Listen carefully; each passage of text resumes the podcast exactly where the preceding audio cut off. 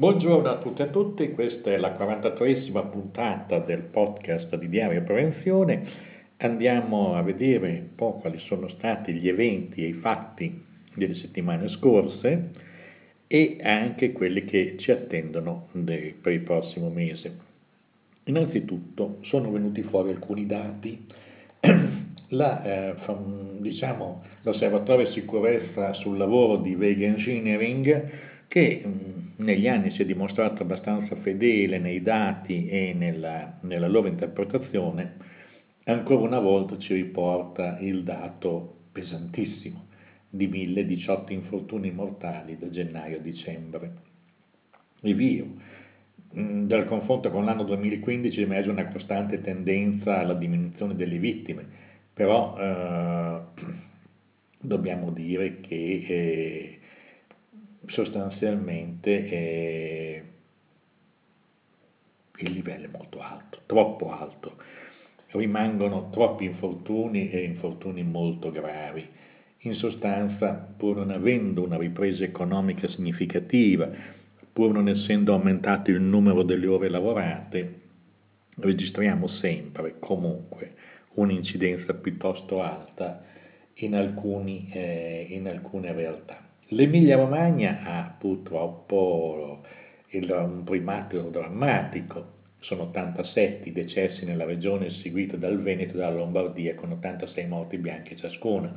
La Valle d'Aosta invece quest'anno, l'anno scorso voglio dire, non era riuscito a non avere alcun, alcun evento mortale. Poi il sud risulta essere la macro area più colpita dalla triste graduatoria con 164 vittime e un indice di incidenza sugli occupati pari al 47,7%,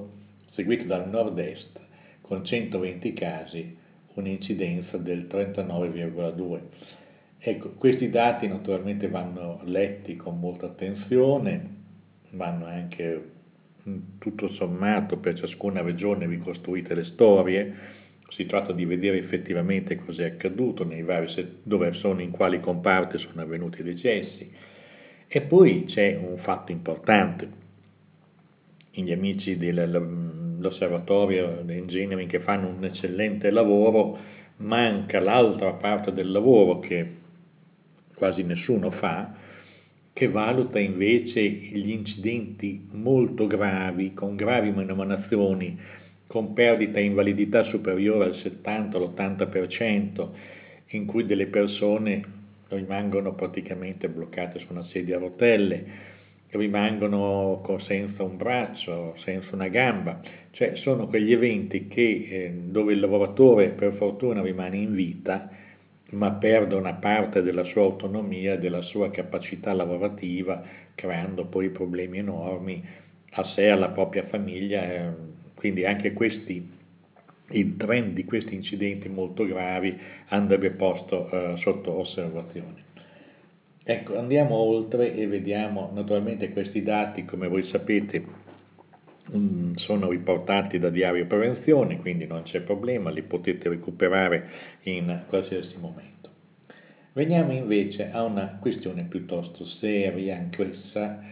che riguarda per l'appunto la revisione della direttiva in materia di eh, esposizione a cancerogeni in ambiente lavorativo.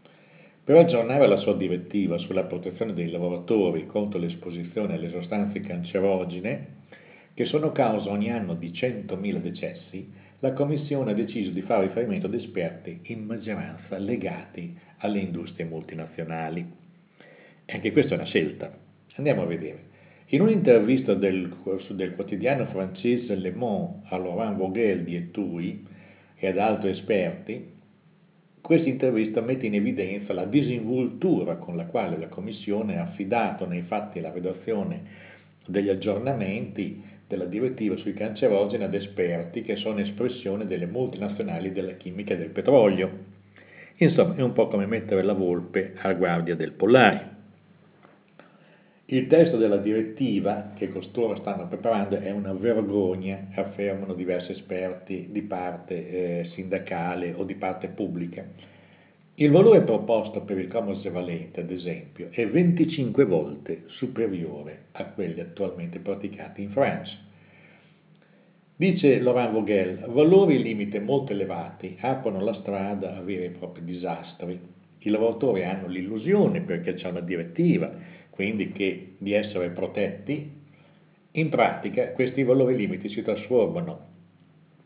nei fatti in un'autorizzazione accordata alle imprese ad uccidere.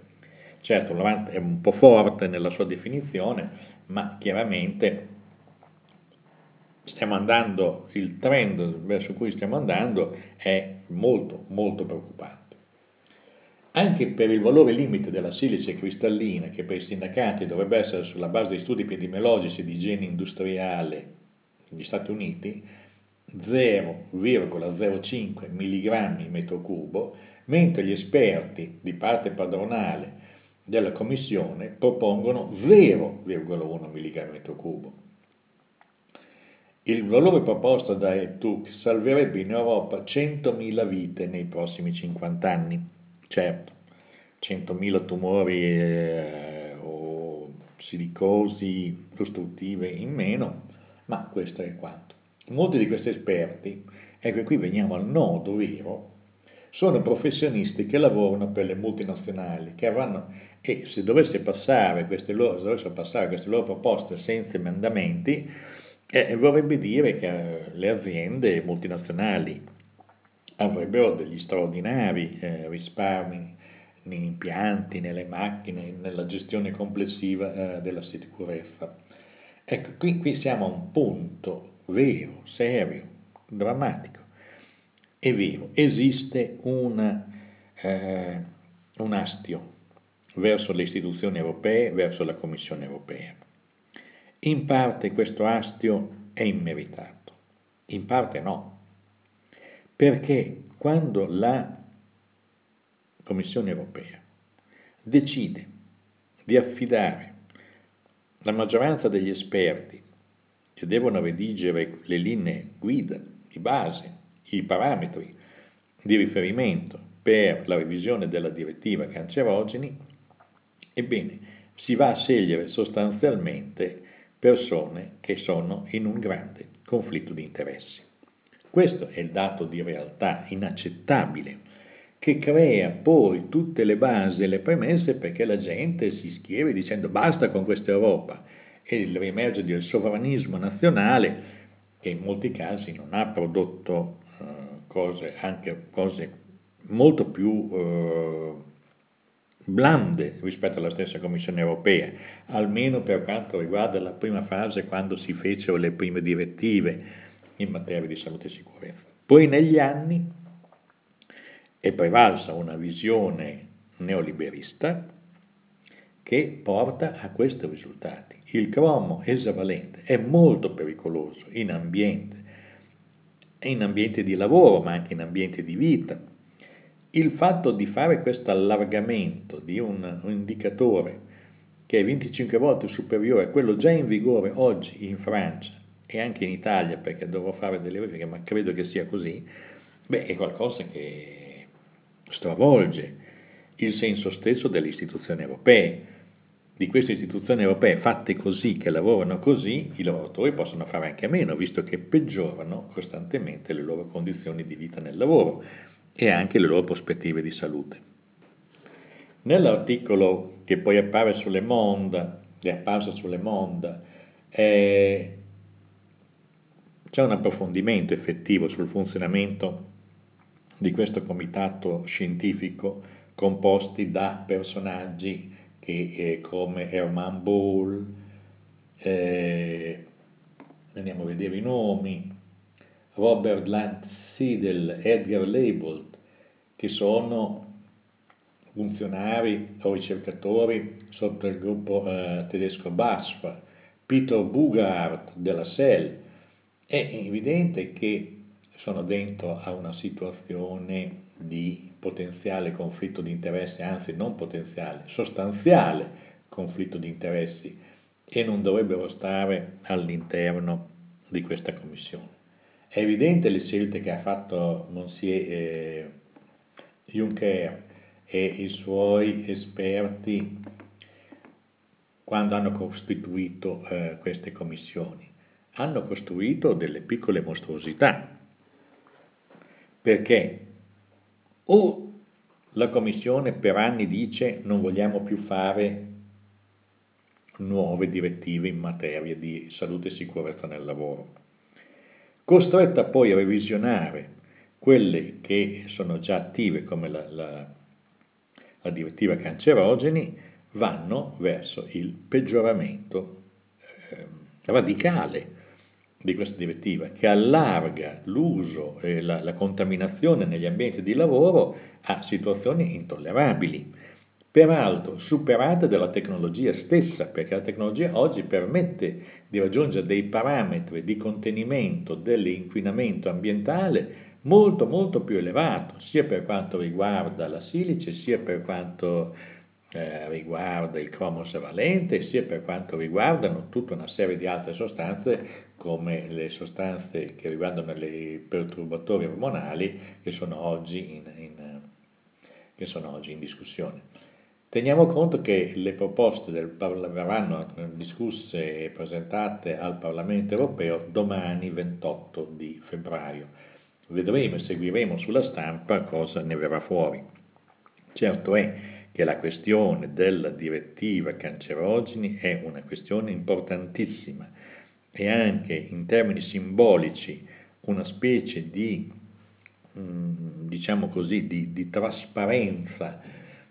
di gioco trasparente, eh, se il peggioramento sarà radicale di questa direttiva, ebbene dovremo dare ragione a coloro che si oppongono alle istituzioni europee. Io non sono d'accordo con, con nulla di quello che propongono questi signori di ritorno alla regressione a modelli eh, nazionalistici che poi abbiamo visto quali disastri hanno prodotto in termini di salute e sicurezza negli anni precedenti parte l'Italia che aveva una buona legislazione, ma è stata migliorata dalla legislazione europea, sia per quanto attiene le metodologie di valutazione e gestione dei rischi. Quindi attenzione perché eh, nei prossimi giorni vedremo anche come la stampa affronterà questo tema e, e darà informazione ai cittadini italiani o ai cittadini europei quale Le Monde ad esempio il suo dovere l'ha fatto con questa bella intervista in profondità,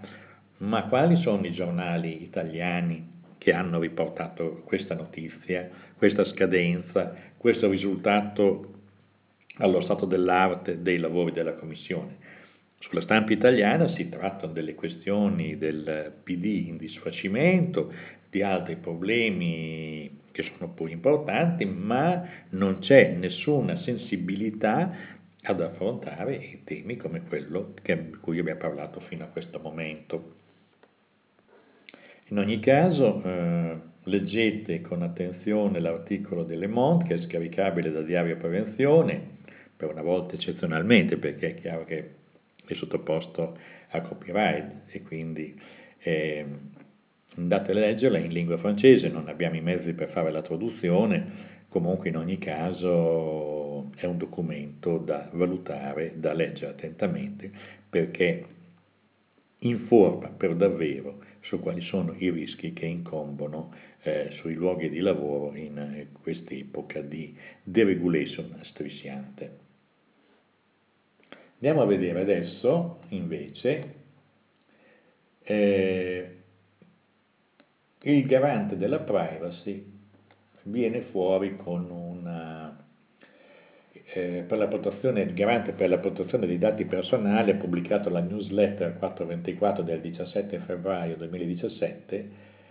e in questa newsletter viene ribadito che l'accesso in maniera indiscriminata alla posta elettronica o ai dati personali contenuti negli smartphone e in dotazione al personale da parte del datore di lavoro è un comportamento illecito. Buon ultimo, eh, signori, perché era stato detto e ripetuto che insomma il, lo smartphone del padrone, il padrone ne fa quello che vuole, quindi può venire a frugare dentro e se hai ricevuto un messaggino che è un po' ambiguo, insomma comunque viene letto dal padrone. Infatti noi diciamo, signori che avete gli smartphone dati in dotazione dall'azienda, per favore, per la vostra protezione, non usateli per telefonate che siano importanti per voi, riservate, eh, che, abbiano, che abbiano attinenza con la sfera privata dei vostri sentimenti, dei vostri orientamenti, insomma, politici, sindacali o sessuali, tanto vale. In ogni caso perché nello smartphone aziendale il padrone può avere accesso anche quando voi ce l'avete in tasca. Può andare a vedere quali sono i numeri che chiamate più frequentemente, può andare a vedere i messaggi, eccetera, eccetera. Il garante ha vietato alla multinazionale l'ulteriore utilizzo dei dati personali trattati in violazione e qui parla di un caso, c'è un documento web che si può scaricare sempre andando sul sito di Area Prevenzione, questo è un, viene dalla newsletter lavoro questa, questa notizia, dice i lavoratori devono essere sempre informati in modo chiaro e dettagliato sulle modalità di utilizzo degli strumenti aziendali e delle eventuali verifiche. La vicenda nasce dal reclamo di un dipendente che si è rivolto al garante lamentando un legittimo trattamento effettuato da una multinazionale che avrebbe acquisito informazioni anche private contenute nella email e nel telefono aziendale sia durante il rapporto professionale sia dopo il suo licenziamento. Dei riscontri effettuati dall'autorità sono effettivamente emerse numerose irregolarità, la società ad esempio non aveva adeguatamente informato i lavoratori sulle modalità e finalità di utilizzo degli strumenti elettronici in dotazione né su quelle relative al trattamento dei dati. Aveva poi configurato il sistema di posta elettronica in modo da conservare copie di tutta la corrispondenza per ben dieci anni, un tempo non proporzionato allo scopo della raccolta. Esisteva anche una procedura che consentiva alla società di accedere al contenuto dei messaggi che in linea con la polizza aziendale potevano anche avere carattere privato. È inoltre emerso che la società continuava a mantenere attive caselle mail fino a sei mesi dopo la cessazione del contratto, senza però dare agli ex dipendenti la possibilità di consultarlo o comunque senza informare i mittenti che le lettere non sarebbero state visionate dai legittimi destinatari, ma da altri soggetti nel corso dei istruttori è stato accertato, eccetera, eccetera, e quindi questa azienda è stata in qualche misura eh, sanzionata dal punto di vista amministrativo perché è venuta meno. Vabbè. Però, signori, qui il problema che si pone è un problema molto serio. Ormai gli strumenti digitali che sono a corredo eh, del lavoro sono tanti, mm, lo smartphone, il tablet, il computer aziendale e via dicendo, è bene quindi che i lavoratori sappiano che questi strumenti, cui loro possono consegnare informazioni personali anche riservate, e vengono lette regolarmente dalle aziende. E quindi se eh, il lavoratore vuole proteggere i propri dati è bene che non utilizzi questi strumenti. È bene che abbia, certo che ha un costo, un proprio smart personale e che la sua, posta, la sua casella di posta aziendale la usi solo per il lavoro e si faccia una casella eh, personale privata per quello che riguarda le sue comunicazioni di carattere personale. Questo è un buon consiglio, al di là della protezione scarsa che dà per l'appunto la, la, la, il garante della privacy perché fa quello che può, conviene predisporre sempre delle tutele in maniera tale da non lasciare troppe informazioni su di sé a chi può fare un uso contrario ai tuoi interessi. Vogliamo dire che c'è stato um, che l'idea di avere il lavoratore trasparente di vetro, da leggere tutto quello che gli passa attraverso, è sempre stato il sogno di molte imprese così come il cittadino, uomo di vetro, uomo donna di vetro, da poter leggere in trasparenza, è stato sempre il sogno di tutti quelli che, tengono, che detengono poteri forti o dittatoriali. Quindi evitiamo di consegnare nelle loro mani cose che ci appartengono, che sono solo nostre. Bene, dopo questo predicotto andiamo a vedere invece una serie di questioni in questo caso che riguardano per l'appunto la, mm, il rischio penale sul dirigente il preposto e l'RSPP in ambito sanitario. Qui ci sono un bel articolo sul punto sicuro, riportato poi dalle aree prevenzione di Anna Guardavilla, che illustra con molta precisione le sentenze che eh, hanno praticamente messo in croce eh, RSPP e dirigenti preposti. Perché molto spesso queste personali dicendo ma noi non abbiamo facoltà di spesa, non abbiamo risorse, lasciano scoperte delle situazioni che possono procurare un infortunio e quando l'infortunio avviene il magistrato che fa l'indagine infortuni li, li chiama e li, individua come imputati fino a condannare. Quindi è un articolo da leggere per tutti quelli in particolare che hanno responsabilità gestionali fino alla funzione di facente funzione di preposto, che molti non sanno di essere un, un preposto, eh, facente funzione di preposto e di avere delle responsabilità a volte non, eh, percepite come proprie. Bene, eh, vediamo ancora, questo è un documento invece, mh, rendere il mondo del lavoro più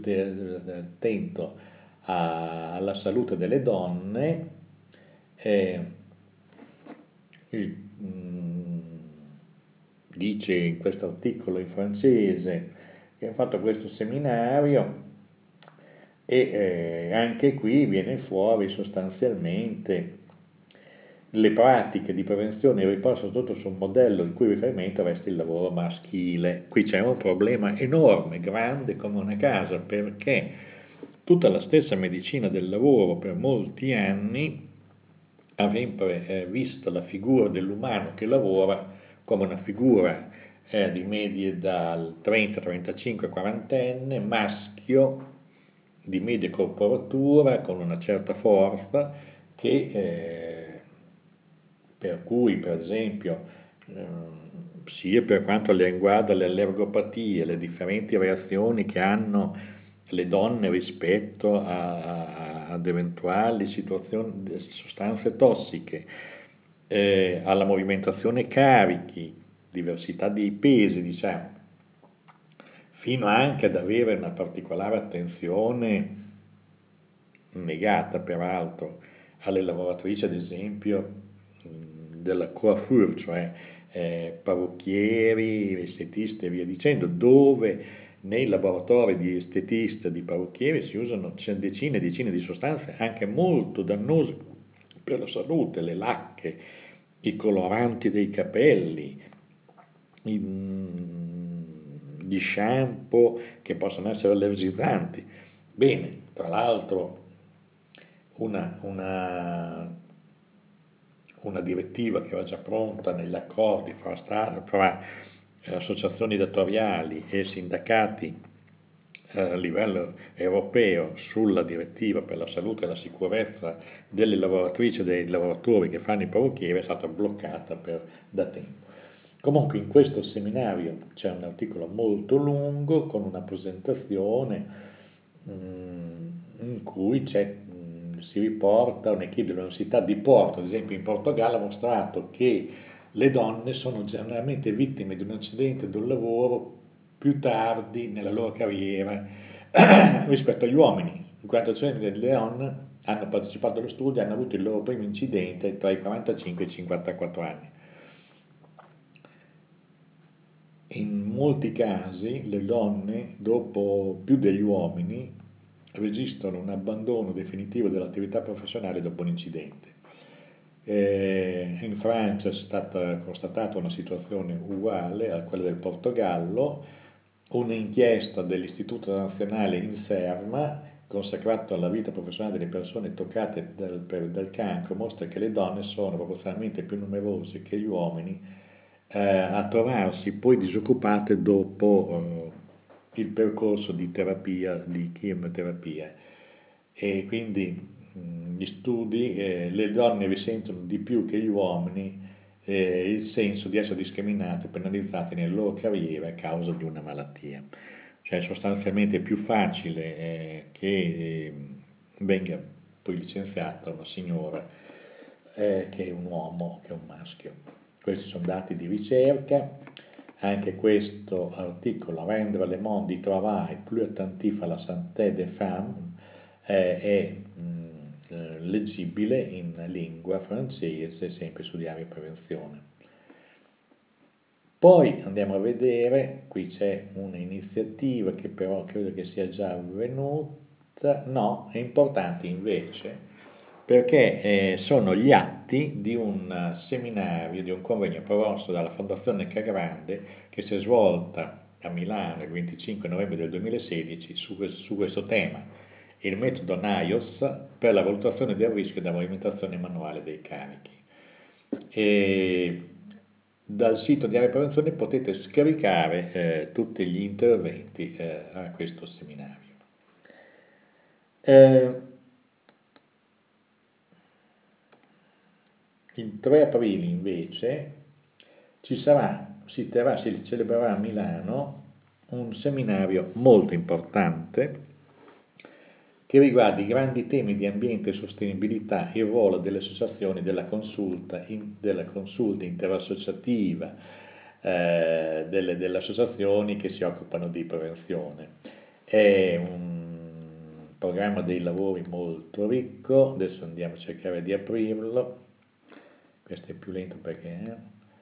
Allora, ma...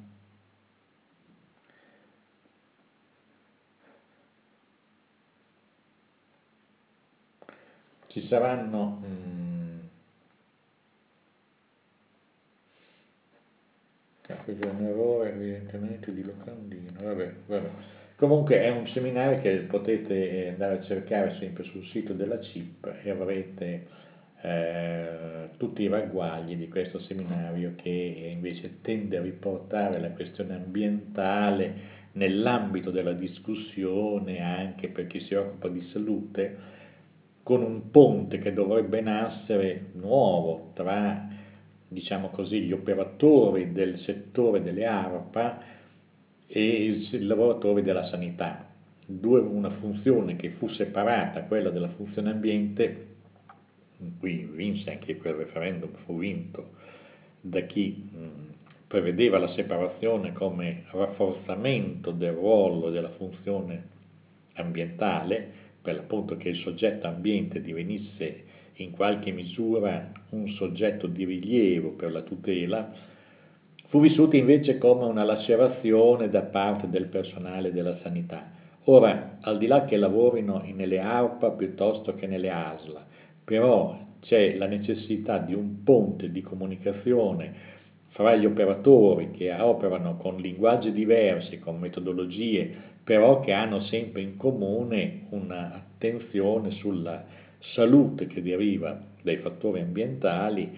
e della salute del territorio che è fatta per l'appunto di cicli in cui è coinvolto l'ambiente, la catena alimentare, eh, gli umani, gli animali, gli umani, in sostanza gli scambi di informazione, la nuova capacità di comunicare sarebbe, supererebbe barriere che sono durate anche troppi anni, che hanno separato gli operatori della prevenzione, ad esempio, dagli operatori della, eh, delle ARPA per quanto riguarda la tutela ambientale, una separazione che utile dal punto di vista organizzativo, perché poteva dare più evidenza al ruolo ambientale, al tempo stesso eh, necessario invece che vi sia anche una condivisione di molte delle, delle risultanze del lavoro dei due settori. Andiamo a vedere ancora mh, mm, cosa ci manca. Beh, non vogliamo parlare in questa puntata di tutto il bailamme e di tutta la fibrillazione che sta coinvolgendo il mondo politico italiano con eh, un processo di entropia eh, del, del partito di maggioranza relativa che si sta un po' sfaldando.